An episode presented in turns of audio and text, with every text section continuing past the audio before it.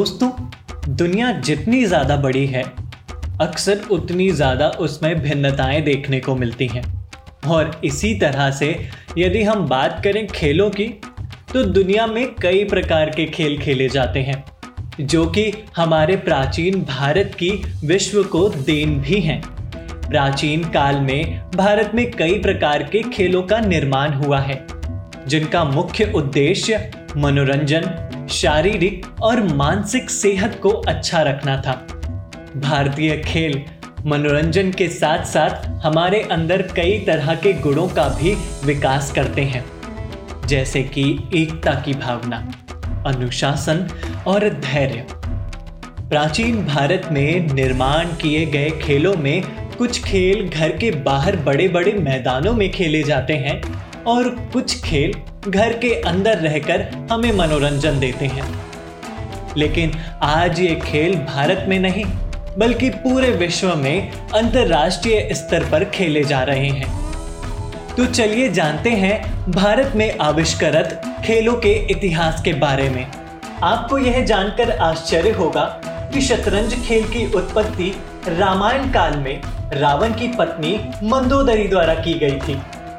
प्रारंभ में इस खेल को अष्टपद, जिसका अर्थ है चौसठ वर्ग, के रूप में जाना जाता था। लेकिन कुछ सालों बाद इस खेल का नाम बदलकर चतुरंगा कर दिया गया। फिर 1600 ईसा पूर्व में पारस से आए लोगों ने यह खेल सीखा और इस खेल को नाम दिया शतरंज। लूडो। आजकल यह फ़ोन वाला लूडो बड़े ही ट्रेंड में चल रहा है। पर क्या आप जानते हैं कि इसका निर्माण कहाँ और कब हुआ? प्राचीन भारत में लूडो को पच्चीसी कहा जाता था, जिसका उल्लेख महाभारत में ही नहीं, बल्कि कई हिंदू पौराणिक कथाओं में भी मिलता है। प्राचीन काल में लूडो के बोर्ड को कपड़े या जूट से बनाया जाता था। पच्चीसी का एक चित्रण महाराष्ट्र में अजंता की गुफाओं में भी मिलता है। 1829 में इस खेल का नाम बदलकर लूडो रख दिया गया था और तब से दुनिया इस खेल को इसी नाम से जानती है। सांप सीढ़ी। सांप और सीढ़ी खेल की खोज तेरहवीं शताब्दी में संत ज्ञान देव द्वारा की गई थी।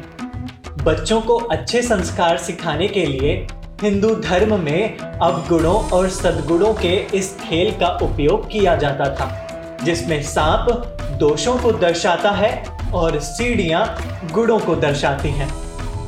इस खेल में काफ़ी बदलाव आए, पर इसका उद्देश्य आज भी नहीं बदला। प्राचीन भारत में इस खेल को मोक्ष पतम के नाम से जाना जाता था।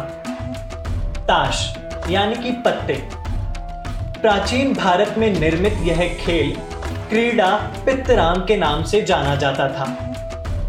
प्राचीन काल में कपड़े के टुकड़ों से इस खेल को बनाया गया था, जिस पर रामायण और महाभारत की प्राचीन आकृतियों को दर्शाया जाता था। पोलो। माना जाता है पोलो की उत्पत्ति मणिपुर में हुई थी। और आपको यह जानकर आश्चर्य होगा कि प्राचीन भारत में राजाओं ने अपने मनोरंजन उद्देश्य के लिए एलिफेंट पोलो खेल की खोज की थी। लेकिन उसके बाद जब अंग्रेज़ भारत आए, तब उन्होंने इस खेल को अपनाया और समूचे विश्व में प्रसिद्ध कर दिया। कबड्डी कबड्डी भारत में खेला जाने वाला लगभग 4000 साल पुराना खेल है।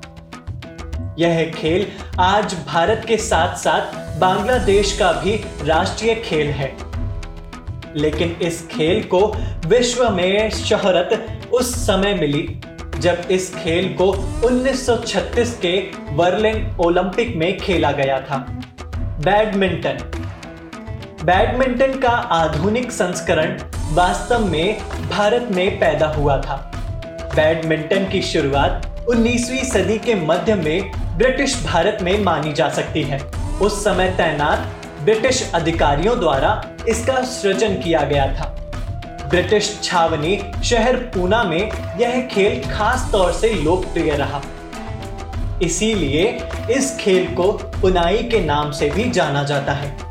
इसके बाद 1873 में इसका नाम बदलकर बैडमिंटन कर दिया गया। कैरम। कुछ स्रोतों के अनुसार, किसी भारतीय राजा ने कुछ शताब्दियों पूर्व इस खेल का आविष्कार किया था। हालाँकि, इस तरह के दावे बिना संदर्भ के नहीं किए जा सकते। लेकिन कुछ सालों पहले पाया गया प्राचीन कांच का कैरम कहीं ना कहीं इस सिद्धांत को साख देता है। बुल फाइटिंग बुल फाइटिंग के प्राचीन संस्करण को भारत के अलग अलग राज्यों में अलग अलग नाम दिया गया है। बुल फाइटिंग बुल फाइटिंग के प्राचीन संस्करण को भारत के अलग अलग राज्यों से अलग अलग नाम दिया गया है। जैसे कि जल्लीकट्टू, मंजू, विरट्टू। इस खेल के विभिन्न संस्करण हैं और यह खेल पोंगल के दौरान खेला जाता है। खो खो खो खो भारत का पारंपरिक खेल है और माना जाता है कि इसकी उत्पत्ति महाराष्ट्र में हुई थी। ये खेल एक विचारधारा का अनुसरण करता है, दौड़ने के बजाय पीछा करने के लिए। इस खेल का प्रथम लक्ष्य सभी प्रतिद्वंदी खिलाड़ियों को दूसरे की तुलना में कम समय में फंसाना होता है। तो ये थे वो दस प्राचीन खेल जिनकी उत्पत्ति हमारे भारत देश में हुई है। और आज यह खेल पूरे विश्व में हमारी वजह से खेले जाते हैं। गर्व होना चाहिए हमें अपनी भारतीय संस्कृति पर। और ऐसे ही रोमांचक तथ्य जानने के लिए देखते रहिए ओम टीवी। धन्यवाद। यदि आपको हमारी यह कहानियाँ पसंद आई हो तो डाउनलोड करना ना भूलें ओम टीवी ऐप, जो कि आईओएस और प्ले स्टोर पर भी उपलब्ध है।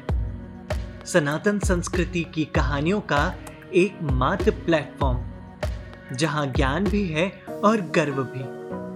आप हमें फेसबुक और इंस्टाग्राम पर भी फॉलो कर सकते हैं। जय हिंद।